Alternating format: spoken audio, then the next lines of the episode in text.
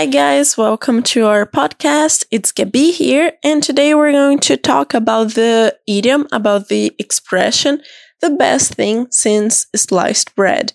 And to understand that expression, first we need to remember what is sliced bread.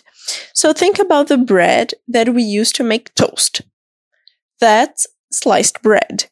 So we all agree that sliced bread is a very handy, very good, very common, and amazing type of bread that we all use it. We all have eaten it. Everybody likes sliced bread.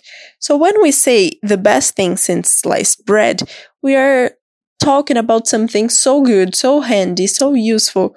That is the best thing, the best invention since sliced bread was created.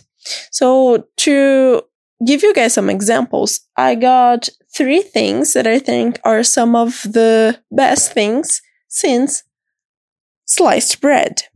The first thing that I thought about was online ba- banking. Online banking. For example, Nubank or C6, those banks that you can access, you can do everything through your cell phone. Everything is so easy, so fast, so, so good that I think that that is one of the best things since sliced bread. The second thing are streaming services. For example, Netflix, Prime Video, Disney Plus. Again, they're so great. They are so useful and so easy to access and to watch things that they saved my life. They are one of the best things since sliced bread, in my opinion.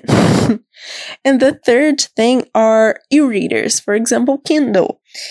I love to read, but I'm lazy. I don't like to hold a book. I think books are weird to hold, especially when you are laying down, and I love to read before I sleep.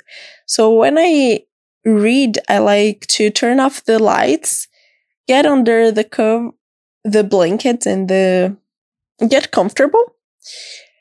And I like to read, but with a book it's impossible. So with a Kindle, with e-readers, it's so much easier. It's so it's so easy to read that I consider Kindle the best thing since sliced bread.